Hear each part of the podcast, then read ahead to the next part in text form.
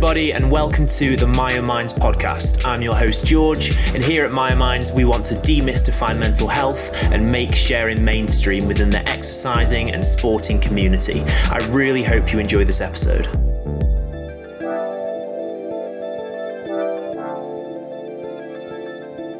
Hello, everybody, and welcome back to the Myo Minds podcast. I'm your host, George, and today I'm here with Charlotte. Charlotte, how are you? I am very well, thank you. Ready to get talking. Good, good. That's what we like to hear. Are you Charlotte, or do people call you Charl? Because I know on your on your Instagram, it's it's Char Charl or Char, something like that, isn't it? everyone calls me Char. Okay, okay, I'll I'll go with Charl. Um, so, Charl, thank you so much for coming on here today. Um, I am very excited to speak with you, especially from a, a female perspective from powerlifting. We haven't had that um, so far, at least, especially not someone with you know your kind of status and and the numbers that you hit and stuff. And I feel like you know, um, you're kind of a very influential figure in this in this realm. Um, so I'm really excited to hear your kind of opinion on things. As normal um, on the Myo Minds podcast, we tend to talk about people's mental health, um, you know, experiences, whether positive or negative, um, especially around the gym. And I think hearing yours would be really um, important for some of the viewers who who you know may want to hear that or maybe feeling that they're a bit alone in that in that realm. Um, so, would you be okay to to share some of your own personal experiences? Yeah, of course. I mean, um, my experience actually get, getting into the gym is not probably what everyone expects. Kind of everyone expects that, you know, if you're a lifter who competes competitively, that you have always been wonderful at training and you you kind of have just, you know, gone from zero to 100 and got the great mindset and that's not how it happens. Um, initially, I used to play uh, football to quite a high level. Uh, I felt extremely pressured by um, the football team I was in because it, it's difficult in a team that you know you put other people's mistakes on you you don't know do you know what I'm saying? It's, it's very much a team a team sport that some things that you know happen that aren't necessarily your fault. It kind of feels like it is. And and you take all the bad and put it all on yourself. And that's that's kind of where my journey into training came from. So i used to do fitness sessions along with um, football and it kind of gave me that chance to feel really empowered. I felt weak i felt pressured i felt like i had to be something that potentially some days i couldn't um, and the gym was my escape to be like you know what i want to do this weight i want to do these many reps i want to do this training um, and it was my escape um, so my start into training was very much from a negative mindset and from a mindset of pressure, from a mindset of wanting to be better but not knowing how to. Um, and the gym kind of gave me that that chance to do so. But it wasn't stemmed from a positive mindset. It stemmed from, you know, causing myself pain, if that kind of makes sense. Um, you know, and feeling that release of being able to go to the gym, put myself through hard work and leave being absolutely physically and mentally kind of exhausted, but feeling like, yeah, I must be progressing um, type thing. That's where it stemmed from. Okay. Um, so yeah, and then obviously got into kind of more structured path, but it definitely did start from a negative, um, a negative place and a place of of pressure. Okay, so have things um, progressed from that now? Um, like you know, is, is is there still that kind of negative or negativity around your training, or is it is it is it you know is it um sorry I hit my mic there, or has it like expanded from that? Like, do you do you see it more as a as something that you're um rather?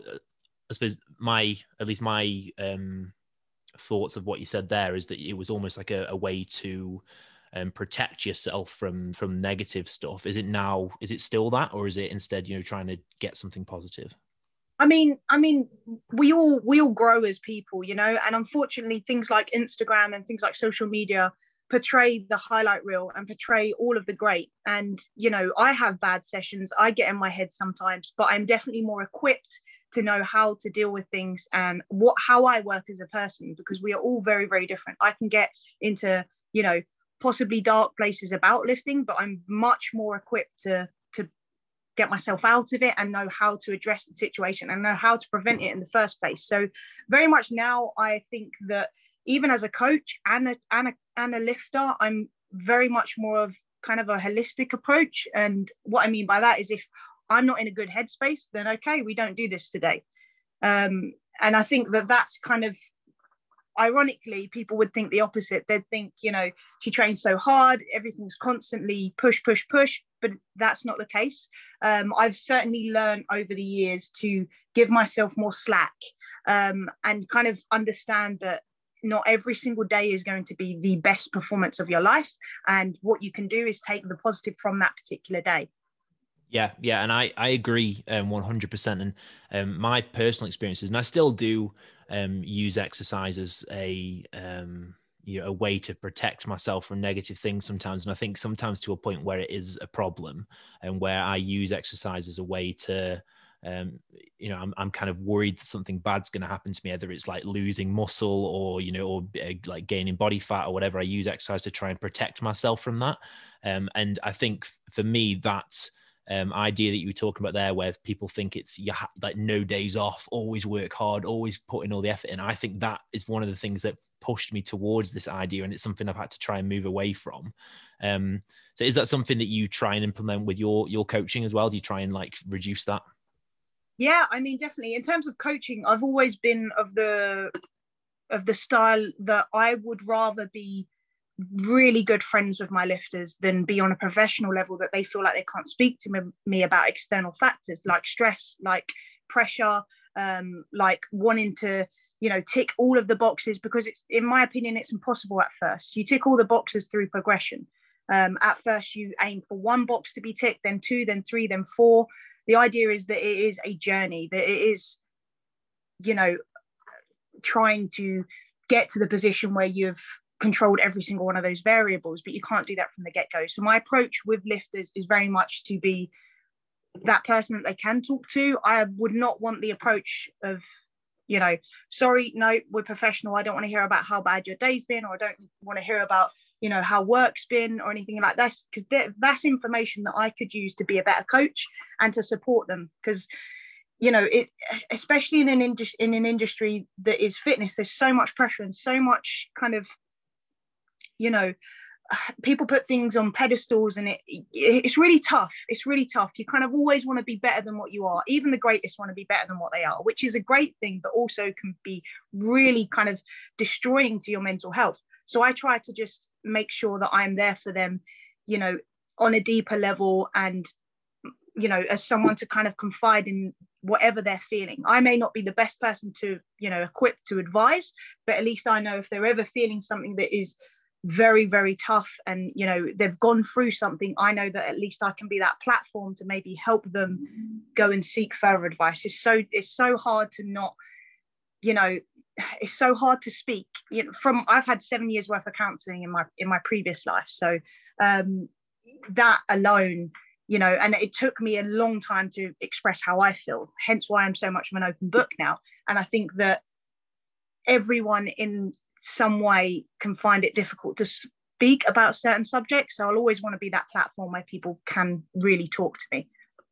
Yeah, and there's a, there's a few things there that I think are really good, and one one that I I want to pick up on is I think it's almost you were talking about um, perfectionism when you're talking about you know striving to be better, and I think the there are two kind of types of perfectionism. There's the the positive side which is you know striving to be better striving to be good like you, you were saying. Obviously it's really it's a positive trait but it can become kind of dysfunctional perfectionism. Like it's a negative side when you start to be critical of yourself because you're not achieving what you think is perfection whether that's in comparison to somebody else's maybe social media posts. I know you mentioned that earlier um, and that's something that i definitely find in myself. Is that something that you kind of resonate with yourself yeah, I mean, definitely in the past, when playing football, I was, you know, I mean, I was a striker. I was the person who, you know, is supposed to be, you know, keeping the game going, is supposed to be the person. It was either an amazing game or a terrible game.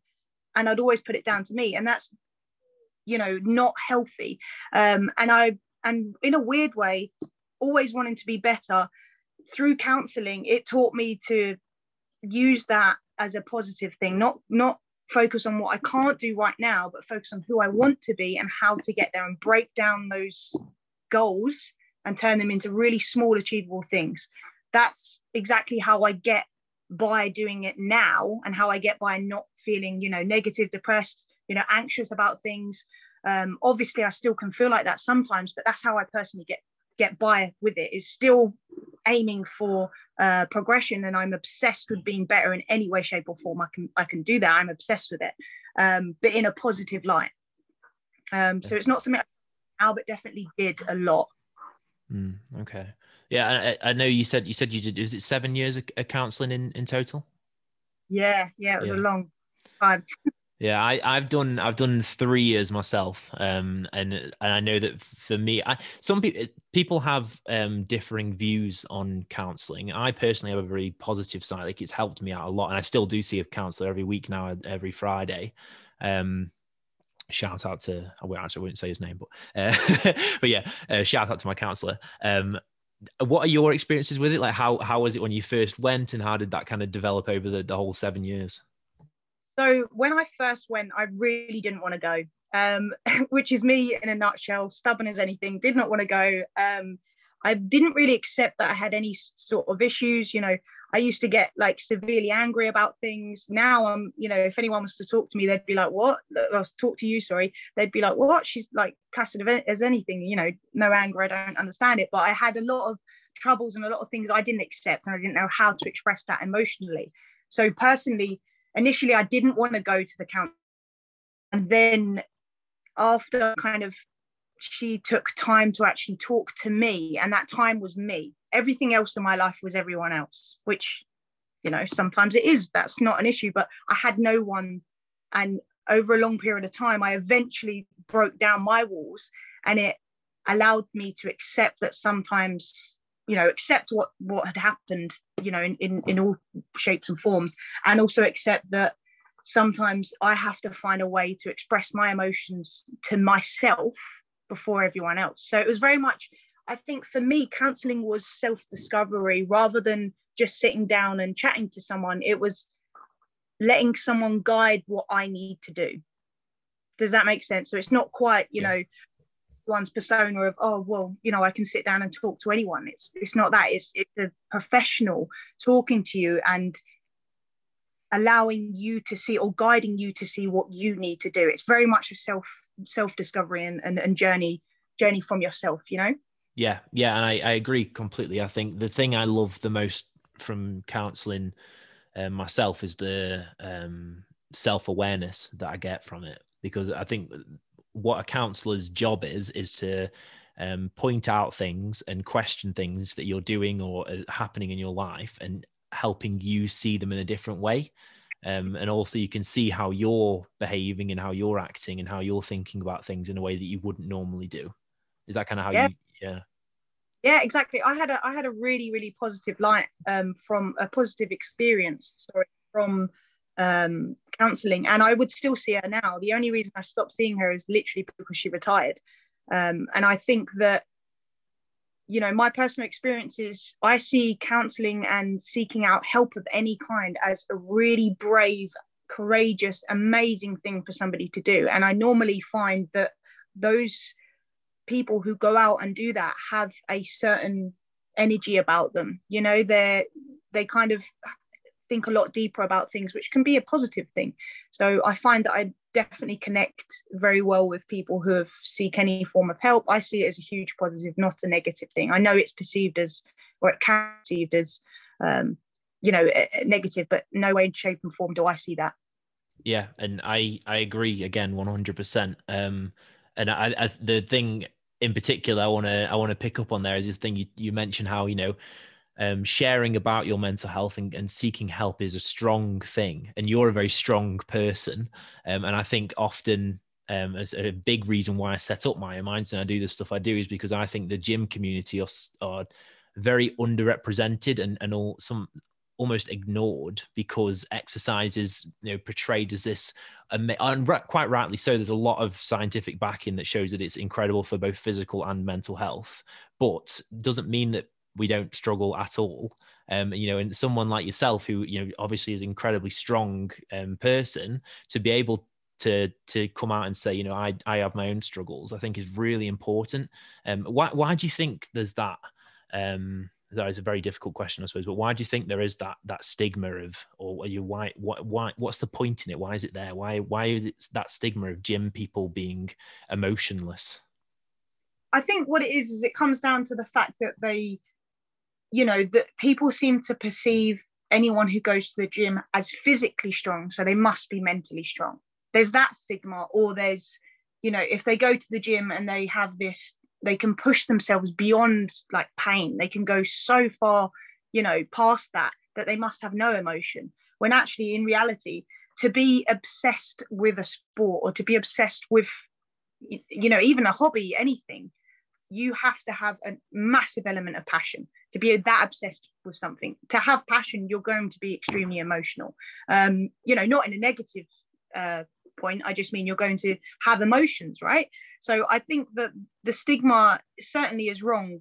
And i think that it's people like you that make it absolutely wonderful that these people have a place to talk and a place to actually share their story and make people more aware of that um, i know i've struggled in the past with you know friends family kind of accepting or realizing that that's that's the issue because they see me as that strong one they see me as you know the one that'll open a jar for them. So if she opens a jar for me, she can do anything, you know, like I know that sounds ridiculous, but even things like that, right? You normally I say normally, but it can be for me personally, I've always found that I like to take on the role or or have always with every job I've done and you know even family and and, and friendship it's it's always kind of that mum role which is hilarious because I'm usually the youngest. But um and you know taking care of other people and sometimes because being perceived as the strong person sometimes that can get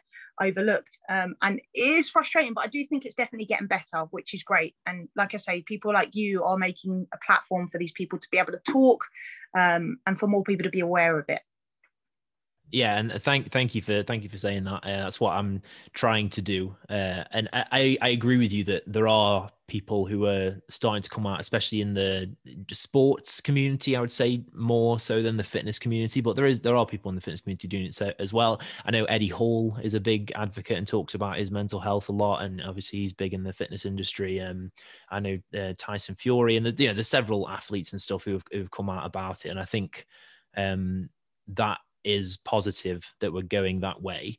Um, I suppose what what do you think is the the the next step? Like what how do you think we continue to progress this? Like how how do people um how do we start to unlock this idea that other people the people in the gym can be struggling too? I think it's well, one having platforms like this for people to talk is is definitely one. But also acknowledging that you know, well, not necessarily pushing people to talk because as much as you know we're in a, a time where it's more accepted or people feel more confident to talk about things there are still going to be those people who really struggle and still don't want to talk about it and feel embarrassed about it or feel like they don't want people to know about it. So my main my main thoughts anyway for the next steps are to put in particular things in place in huge federations. So whether it be something like British powerlifting or whether it be something like, um, you know, within any sport, bodybuilding or whatever, there be, you know, an advocate or a someone who would could be able to help with those kind of situations, whether it be a spokesperson for them, um, you know, because it could be something that they're struggling with, not not depression, not anxiety, but something particularly with the sport or with something that's happened at a competition or something within the sport itself. So there needs to be people, in my opinion, and it's something that I'm really passionate about and I would love to try and make happen everywhere, is to have that spokesperson for those people, that support system that isn't quite corporate, you know, without I don't I haven't got a better way to, to explain that, but um someone who is there's lots of charities which are great and they're wonderful um, but the charities can only cover so many subjects you know? The, the charities can help with mental health and they can help with depression and anxiety and everything that all the, everyone's feeling but not from a real personal point of view on every single subject because that's a lot for them to do and it will take years for them to do that. So having particular people in these different sports just to help support will help the athletes. 100% will help the athletes more than more than you know more strength and conditioning coaches more than more physios.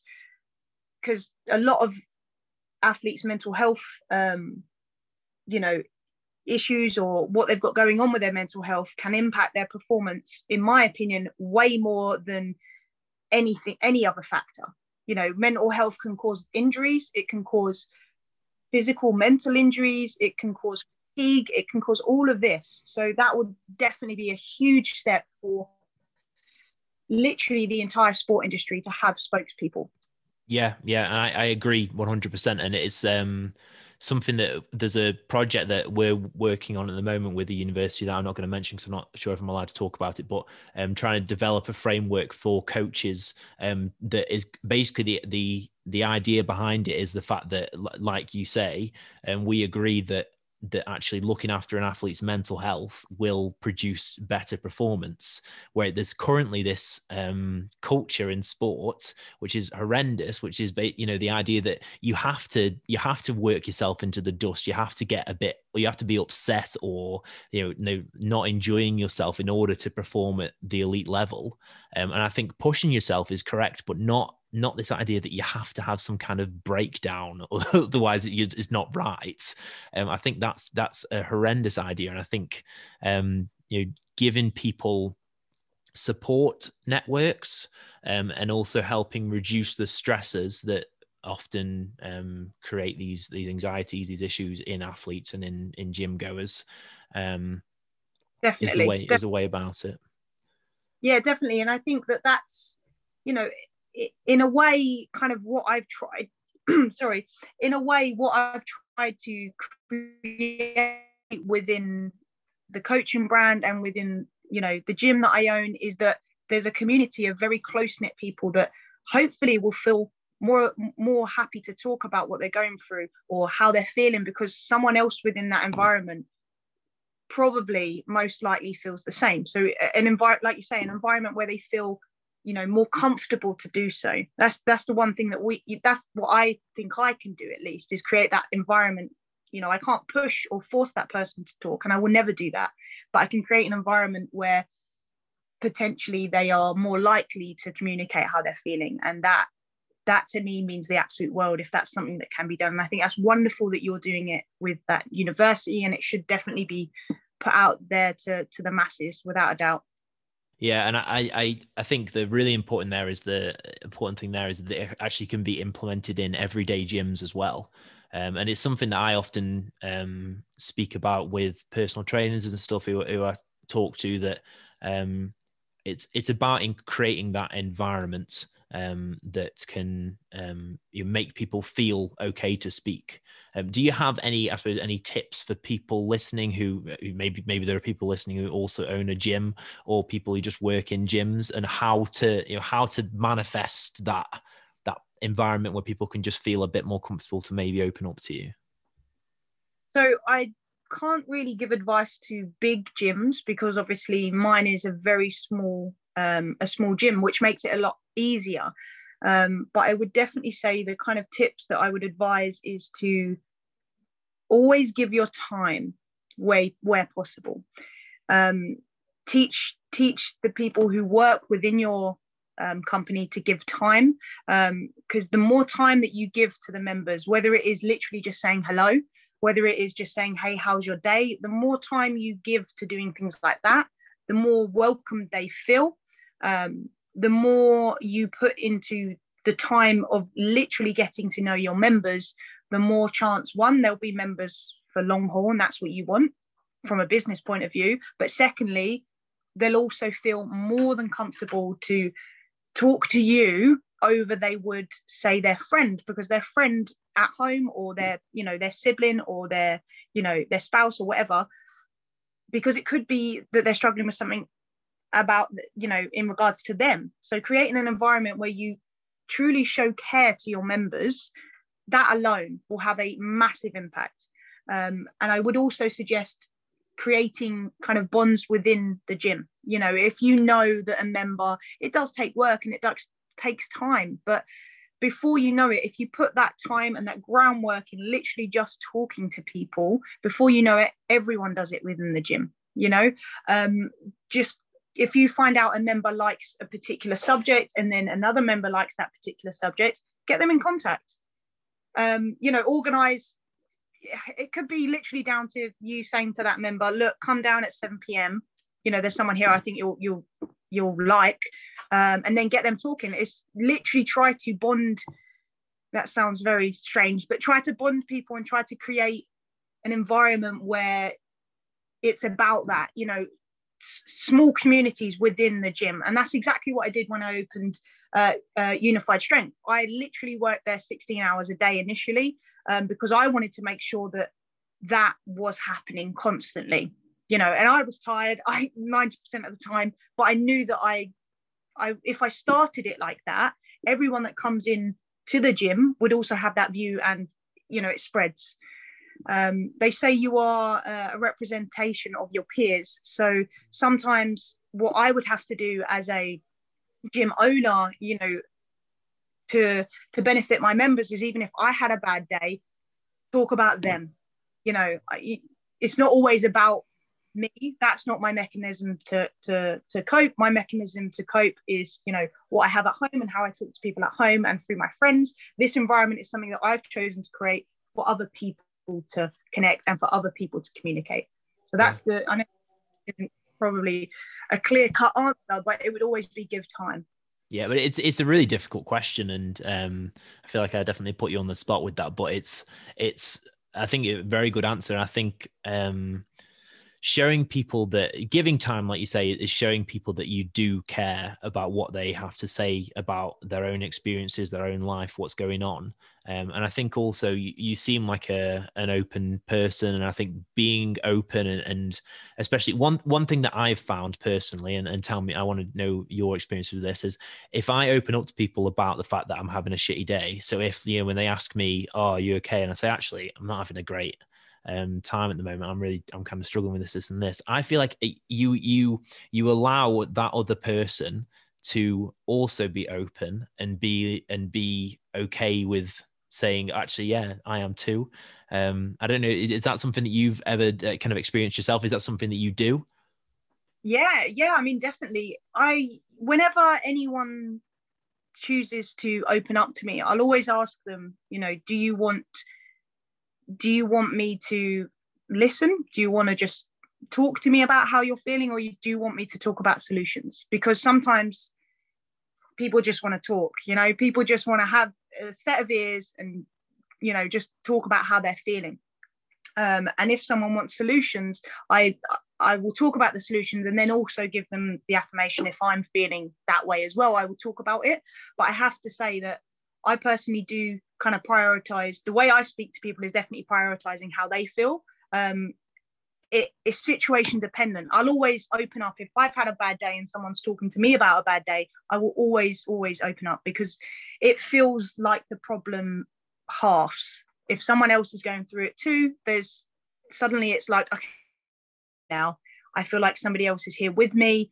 Um, but I won't say that if if they just want to kind of have well i'll say if they want um, just ears to listen but if they want solutions they don't want other people's problems on them right? So if they if they're talking to me because they want a plan of action and they want to you know whatever's going on they want to create something that kind of stops them feeling like that or you know a logical approach i won't talk to them about how i'm feeling then because they're in what I call more a more vulnerable state. They don't need someone else's problems on them. So it's kind of it's finding out where where that person's at to whether or not I express how I'm feeling. Um, and sometimes, you know, that's that's a position for me to talk, and sometimes I will take that and I'll talk to somebody else in a different situation. It's completely dependent. But I have to say the way that I treat um, members at the gym is very much them focused. Yeah. Um, definitely. What about okay? What about when when you're having a bad time, and like you know when when you when you want to express something like how how do you go about that because for me i um i feel like I'm, I'm i'm one or the other i'm either a massive like oversharer um, and I feel like I just kind of unload onto the, the first person that comes up to me, or I get a bit reserved, um, and I just just for anxiety reasons or whatever. Which, to be honest with you, hand on heart, um, I, I haven't been fantastic today. And when when we spoke about how we were, I said I was fine. And I, I, I think that's the anxiety playing on my on my mind and possibly because I'm on the podcast. Sometimes I feel like I have to like portray this different image of who I am because I'm recording myself and this is a thing. Um, but I want to be as honest as possible. And I haven't been having a great day today. Um, so how when you're not having a great day, like what how do you how do you do that? Like what, what's your what's your way of doing it? Because I'm interested in how different people approach that. Yeah. Um, well, firstly, sorry to hear you're not having a good day. Um, okay. How I deal with um, a bad day, it it definitely depends what entails that bad day. So, for example, n- nine times out of ten, if I'm having a bad day, it's probably training related, um, because it's one of those, you know, yin yang in that training makes me feel amazing, but it can also make me feel rock bottom. So if if that's the case and I have a tough training day, I try to take my head space out of what's going on, you know, and it's just, yeah, okay, let's just get what done what we need to do today. Um, not put any pressure on numbers, just get done what needs to be done today. Then I tend to, I'm very much more of an internal person. I tend to kind of weigh up the pros and cons, weigh up how I'm feeling, um, within myself, then decide a plan of action, and then I talk about my feelings. So, you know, if I was to have a bad day on Monday, I tend to talk about it on Tuesday. And I know that sounds kind of backwards to how a lot of people you know potentially work or how a lot of people would like to talk about things but i, I tend to sit on things and i want to know how i actually feel because sometimes in the moment i can feel a certain feeling maybe i feel anxious then in a couple hours maybe i feel you know a bit depressed or or low um, so i kind of want to unravel these thoughts and come up with you know this is how i feel this is what i feel about this this is what i feel about that then i will off more often than not talk to my partner um you know or or maybe even friends um about what's going on and how i'm feeling and you know what i think i should do what i you know that that's how i normally approach things. Because well sometimes i will talk about it on the spot um, or it'll be very clear. Um, you know i'm very much I've, I've always been very kind of anyone that will tell you like adhd for example. So like i am like woo all the time you know? So um yeah it, it can be obvious to people very very close to me. I can't hide it you know? So if they talk to me then okay. But i find it difficult to have that initial conversation when i'm in the mindset where I don't really know what's going on myself. I don't know these feelings, you know, the feelings kind of overlap a lot initially. So I try to take myself out of my shoes. It's a coping mechanism, I suppose. Mm, take myself out of out of my shoes, kind of address how I'm feeling. Um, you know, whether that's you know pros or cons to the feeling, and try to kind of have uh, an internal thought or argument with myself type thing. Whether you know this is the right feeling to feel not right feeling because feelings aren't right or wrong but whether this feeling has value or whether it's something that is going to pass um, and then take the time to to chat to others about it. I always need that kind of headspace and i think that comes from the years of counseling and kind of learning to deal with things myself as opposed to lean on other people. Yeah and uh, yeah i think um so it's kind of like a you're almost counseling yourself for a brief period of time where you you're thinking about you know you're asking yourself a question of you know is this is this thought what i'm actually going through like have i thought about this the right way etc etc and then you address it by speaking to somebody else. Yeah. yeah. Um so yeah I, I suppose i'm i'm kind of the same in I don't know. I feel like I, I get I get hit by things really hard, and I, I always think about mental health as this like it's like a spectrum where you kind of move across it, and I I think sometimes my the the the arrow pointing at where I am on that spectrum is is is easier push towards the negative side than others when I'm I don't know anxious or whatever, and that's kind of how i am feeling today and how I've been for the past few days. Um, and yeah, I just I, I feel like uh, when when I'm like that, I'm much more likely to be reserved and then just spill everything out. And um, whereas sometimes when I'm when I'm more um I suppose uh, what's the word I'm looking for? Like cemented in in how I feel, and I'm feeling kind of strong and feeling um, I don't know stable. I suppose is is, is the word I would use. And then I can be more uh, strategic in how I do it. And then I often I often like write. I like writing things down. I don't know if you've ever done that. Um, or I, I I meditate. So like I'll just sit and like think about whatever I'm thinking about. Um, and I do I do kind of coping mechanisms like that. What kind of do you have any strategies that you put in place like that? Anything like writing journaling or anything like that at all? Yeah, definitely. I mean, what I do now tends to be meditating more than anything. Um, I try and do that at least every morning, uh, regardless of the time of you know feeling any form of emotion. I try and do that as a consistent so that when it you know because meditation can feel initially if you've never done it before can feel a bit uncomfortable. Um, and I, I try to make that norm and make that comfortable. So i try and do it every day. Every morning i'll spend you know a few minutes literally just taking some deep breaths trying to think of you know nothing just meditating. Um, so that when the time comes where you know possibly i'm feeling overwhelmed or something something maybe happened in that one moment that I feel extremely stressed, I can take that time to kind of do that and feel comfortable and go to a comfort place. I try to do that more often than not. Um, but yeah, I have tried um, journaling and writing down um, before, and I found that I'm I'm a list person. Um, if you probably can already tell from some of the things I've said, but um, I kind of try to be rational and try to be logical. I mean, sometimes it's impossible to do that. Um, but even if I try to do it, it makes me feel a little bit more comfortable because it, it's like I have control over the situation, even though I definitely don't. It's about making my, me feel that.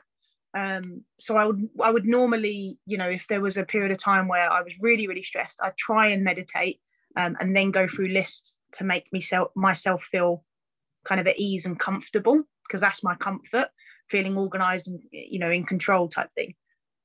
I, I, list i i kind of use a list. I tend to each night I, I give myself maybe three or four things to do the next day. I have it's something i'm working on currently with with my counselor but i attach my um, self-worth to um, my like achievements. So if i'm if i'm if i'm achieving and and accomplishing things then i feel good about myself but and then if I I could I could do something that I've been wanting to do for years and like like like recently my mind started working with Nottingham Uni which is like a on a research project which is what I wanted my mind to be doing the first time I set it up and it's this huge thing for me. And literally like three days later not even probably not even probably the next day I was like, that's over now. And then I felt like I'm not doing anything. I know I'm not achieving anything, etc., etc. Um, and that that can that's something I'm having to work on. Um, but for the the time being, um, one way that I kind of use that to my advantage is I give myself three or four very easy tasks every night that I have to achieve the next day. Whether it's like getting up um, at nine or or like making sure like I'm out of bed within the hour of waking up or um, making sure that I make a coffee for my whole family when I first get up, or like just things that are really easy, but I can like tick off a list and say I did something cool. Yeah, I massively relate to that, and that's exactly the reasoning why I I tend to do lists is for that kind of literally that feeling of ticking some that feeling of you at the time it doesn't feel like you know there's that self improvement. You're just ticking off something that needs to be done. But if you get to the end of the day, and this is the thing, I will control those lists and I will decide what goes on the list depending on how I'm feeling. If it's a really overwhelming day and I'm feeling, um, you know, like I've got lots to do, um, I will purposely put on the list something that is not work. And it might be like you say, something like, okay, go for a walk um, or, you know, make my bed. Um, and just that alone can be something that feels far easier to, to do especially if i start the day and i'm like because i'm very much a creature of habit and a routine and that's what keeps me kind of again feeling in control of of uh of kind of feelings and things like that is okay i wake up i do my bed and then already i've achieved something for the day. So already i'm in a positive mindset.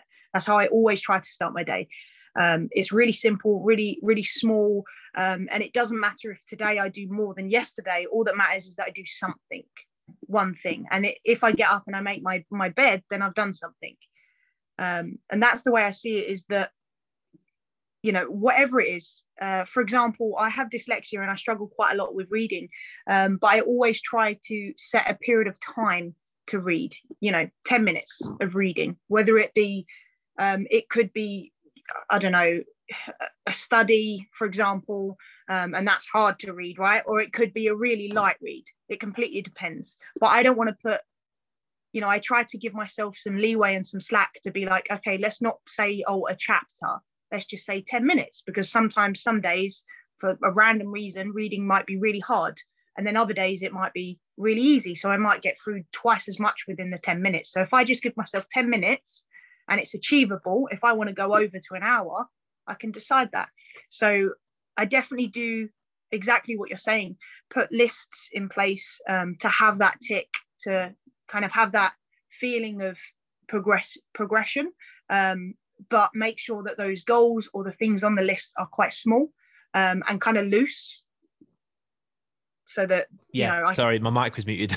Uh, yeah I, I i agree. I agree 100% um and I, yeah, it's it's it's weird for me because having lists and, and giving myself things to do because my one of my issues is the idea that uh, like I I, I don't know if you you um know this about me but I have an eating disorder and I've kind of self-diagnosed myself with muscularity oriented eating disorder with disordered eating because um, I'm technically currently diagnosed with binge eating disorder. I think it's hard. I've had like several diagnoses, um, but I think I'm currently diagnosed with that. But there's not much research into muscularity oriented disordered eating, and it's something that I'm really interested in and what I want to do my um, PhD in hopefully when I'm when I'm, I'm working on it. Um, but one of the things that is often seen in people with disordered eating is this like I, I am so control focused and often my eating was the way that I controlled everything. Um, but using a list for me actually helps me take less control because I feel like I have that structure there and it's not very much, but it's something that gives my eating disorder brain that little bit of like, okay, we have got something going on here, so we're okay. And then I can relax around them. So I think like you saying that, that idea of um, allowing the giving yourself a task but making it loose and making it something that you can you know just ha- i have to do this thing for 10 minutes. It doesn't matter how much i accomplish within that thing. I just have to do it. I think that's a really good way of of getting around that. Yeah definitely. And it's it's completely dependent on the person and personalized to the person. So you know if i was to talk as if i was trying to give someone some advice i would definitely say you know what makes you feel you know stressed or what causes you the most discomfort and try to develop a list that's you know helps that or you know create that, that's sort such a sorry sorry to put in but that that's such an important thing and that's something that um is really can be really hard and i think what counseling helps with is what are what is it that stresses you out? I think that's that's something because so many people i don't i don't know if you're the you're the same here but there's been there are so many times especially before counseling where i would be so anxious and so stressed and someone would be like why why are you anxious? Like why are you stressed? I'd be like i don't know. Like i just am. And i think that's what uh, one of the things that counseling can help with but yeah sorry i sorry to put in i just thought that was a really important thing. No yeah i completely agree and and sometimes that in itself is is like you say really difficult to find out what exactly that is that stresses you out. But if it is if there is something that you've found a pattern or something that you you know you're aware of that causes you stress creating a list kind of you know coinciding with that um, to try and kind of ease whatever that stress is. But it, it can be really difficult. Um, and that's why i think that at periods of time in my life personally the way i write lists changes. Um, you know something really really um, kind of silly is sometimes I will write um, in every line and then sometimes I will space it out. You know, whether that's for loads of different reasons. For, for me, it, it just feels less intimidating to look at a list that, you know, has three things in, but takes up the page. Um, yeah. There's loads that comes from kind of it, you know, experience and kind of trialing and testing things, and that can be really, really scary to want to go outside of what what the norm is, um, and that is can be yeah that that's that's a lot to try and do, but um, going outside of your comfort zone and creating a comfort zone um, can also be really really beneficial yeah. and help. Yeah and i think i think that's one that's that one thing that's really cool about journaling and about um kind of becoming more self-aware through counseling and stuff is you realize those like those like arbitrary rules that you set for yourself that don't really make any sense really. Like the idea that that it's it's like you said weird um to to space out your your lists or something like it like it feels weird. It feels like you shouldn't be allowed to do it. But having like a a journal or having someone that you can speak to like a professional like a counselor or something allows you to to escape out of those things that you wouldn't normally feel comfortable doing.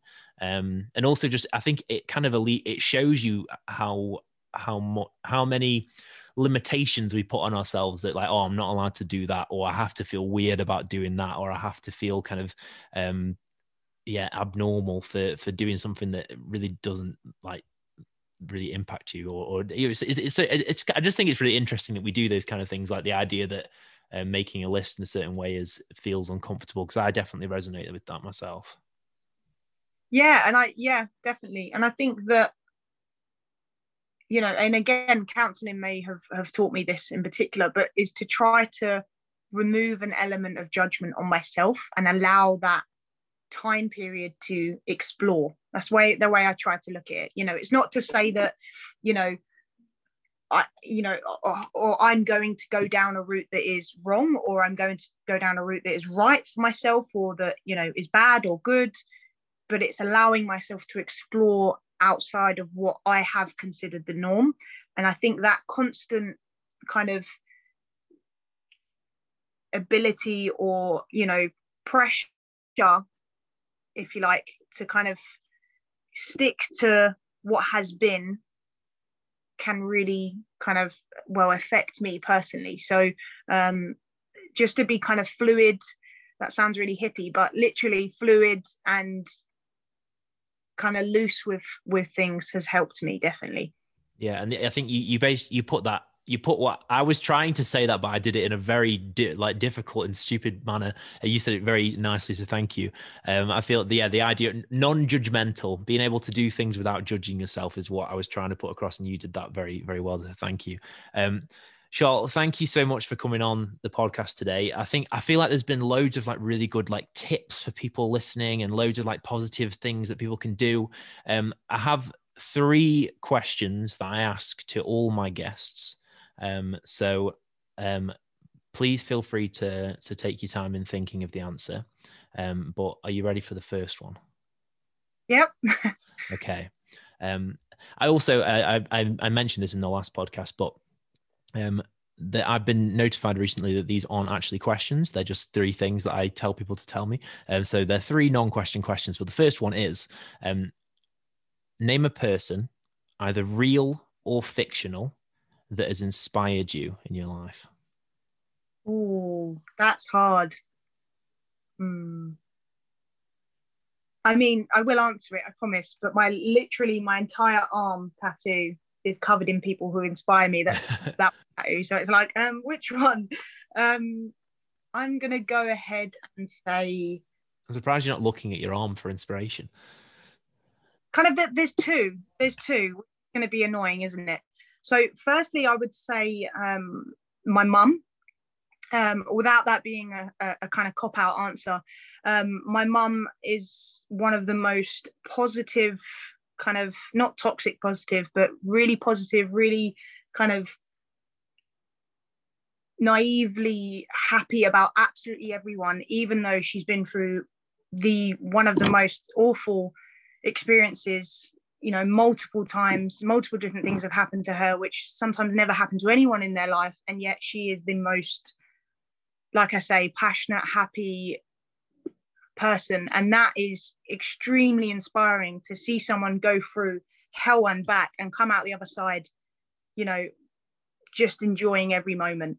And that's always kind of spurred me on that you know no matter what happens in in life no matter how low i get or bad things get you know it, it's just about getting through it and seeing or trying to see the good in what you do have or what is happening around you. And that's always been a massive massive role in my life um, and helped through the roughest of times without a shadow of a doubt. Um, but then again not to not to answer with two people but then um, you know i have always looked up to or been inspired by just female superheroes in general. So you know whether it's you know wonder woman or you know greek gods or you know anyone kind of fictional like that um purely because they you know at the time of growing up i used to watch uh, wonder woman quite a lot and i remember it being the only superhero female who i ever watched. And you know there may have been more out there but it was the only one that i was aware of. And it showed me what a female could be capable of you know and that a female could kind of be you know extremely strong but also help people but be vulnerable but also you know hard as nails type thing. And that was always kind of i suppose in a weird way i kind of wanted to become wonder woman you know? I wanted to accept my vulnerability and accept the hardship but also help support other people and help develop other people into the best they can possibly do and support them in the best way i can and be extremely strong so yeah, I'm going to say two for that one. I think I think I'll, I'll let you off because they're two very good answers. Um, your mum sounds in, like an incredible person, and uh, I actually just watched Captain Marvel about two or three hours ago. So there's a, a female superhero. Um, so my the second question, or not not question question, um, is a moment in your life that you didn't like at the time, but looking back now, you know that positives came from it these are tough ones, you know. um, That's why we ask them. Yeah, no, it's good. Just one. um, I'm gonna go ahead and go deep. I'm gonna, yeah, okay. So, um, growing up, there was a period of time where um, it was really rough um, in my household. Um, my I grew up most of my life with just my mum and my sisters, um, and in that period of time, um, basically out of nowhere, my dad uh, went, and at that period of time, it was absolutely soul destroying. I blamed it all on me. I thought I was the reason. I couldn't quite understand anything. I was very angry. Um, and I put it all on my shoulders. At the time, I thought I was the worst person on earth. I thought, you know, I didn't deserve to be here and that I caused all this pain around me when, you know, and I going through that alongside other things kind of made me who I am today, in that made me be more independent. It made me value um, people, value relationships, value time with people. It made me more um, aware of finances, more aware of other people's feelings. But it took me to a place within myself um, with kind of guidance to decide to be a better person and to kind of mold myself as best I can into the person I want to be if that didn't happen, then my life would be literally completely different. I would be a completely different person. I probably wouldn't be doing this job right now. Um, so getting to the point where you literally have nothing, you have no money, you have no, you know, no security, no one kind of looking after you type thing. Um, and it's not to say that, you know, my mom didn't do that. It's just she was hurt at the time as well, you know, so it wasn't, it wasn't a place to have that. And I think that it taught me to grow up very quickly, which at the time I absolutely hated and I was distraught. But now it's made me so much more aware of people. Um, yeah, it's made me definitely a, a better person for it. Yeah, definitely. Yeah, th- thank you for thank you for sharing that. I uh, the reason I usually ask that question is because I think um, often everyone the, the common thing is you know there was some like you know, bad thing that happened to me in my life and actually good things come from it and i think it's really important for people listening who might be going through something similar to what you've gone through to to hear that and hear you say actually i'm glad it i'm glad it happened to a point because now i'm doing all these things that i'm doing now and i'm this awesome person that i am now. Um, so it's really nice to to be able to hear you say that. Oh brilliant. Something like that anyway. Um, okay so the the final one um, is a phrase to live by. Oh i have so many. Um Okay, I'm going to use oh, a phrase to live by. Okay, there's a couple different ones. Have to answer one again. I'll, I'll let you have two if you want. Okay, so the first one I would say is a quote by May, Ma, Maya Angelou, which is, um, you know, and I might I might phrase it wrong, um, but it is that, you know, no one remembers what you said or what you've done. They remember how you made them feel. Um, and this relates very much to, again, what I'm talking about, about giving your um, sometimes, you know, they don't need presence or, or words. Sometimes you literally just need to show your time and show up and be there. So I definitely say that's kind of, I don't know if, if to live by is the right kind of quote for that, but it's definitely something that's kind of made me always kind of be aware about how I talk to somebody or what they're going through because you never know what someone else is going through, right? Uh, and if, if I make them feel a certain way, they'll always remember that. And I don't want them to feel, you know, I don't want to hurt them forever. Um, so the, yeah, that. yeah, I think I think that's I think that's a great quote. Um, I, I, think it is one to live by. I think the idea that you should you should always um, portray yourself in a manner that takes into account the idea that the other person could be going through something that you're not aware of, or um, portray yourself in a way that um, tries to produce positivity in other people's emotions is a, great kind of walk of life. Yeah, definitely. Yeah. And I think if I was to say one more, it would be that you are not a definition of your past. Um, just literally that you're not a definition of your past you do not have to be something that you are portrayed to be or someone who you feel like you sh- you are destined to be because of your lifestyle or because of what's happened. You always have control over who you want to be and you know the the way you want to live basically. Yeah. yeah. I again i i love that. I i'm uh um, I I always kind of talk about the idea that I think I think we take cliches for for granted because it's a cliche. We think, oh, it's not really real. But um, the the kind of classic cliche of you can do whatever you want to, you you can be whatever you want to be, and you can do whatever you want to do. Like you really can. It doesn't matter what you've been through or what's happened in the past like you can just you can just decide or you know obviously it's not as easy as that a lot of the time but you know if you um, do seek help if you do you know the right things and, and focus your energy on something that you want to be or want to do you really can do it. Like it's not it's not a cliche. It's not just something that you throw away. You genuinely can just be like i want to do this. I want to change my life and you just do it. Um, and it's not it's not always easy but it is possible. Definitely. No matter how big as long as you set the small goals um, realistic goals in in the now and you do in the present what you need to do. Um, no goal or no change can be too big. Um, it definitely can be achievable for everyone. Perfect. Um, thank you again Charles for, for coming on the podcast. I hope you enjoyed yourself. Yeah yeah it was good. It was good chatting to you Good, and th- yeah, thank you, thank you again for for coming on. Um, I really enjoyed it, and I think again, I think there's a lot of um kind of little bit snippets of, of information and and um, like tips for people and for people who, work in gyms, people who might be struggling, etc. I think it's a really informative podcast, and I really enjoyed speaking to you. So thank you, um, everybody listening at home. Thank you again for tuning in, and I will see you next time. Bye.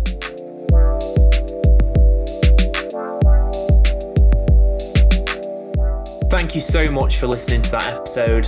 Here at Myo Minds, we're trying to raise awareness for all the things that we speak about in this podcast. So please, if you can, give it a share. Each and every one of you has the potential to help us with that. Also, if you want to check out myominds.com, please do. You can see all our social media things on there, and we'd love to have you contributing more as a part of our community. Thank you.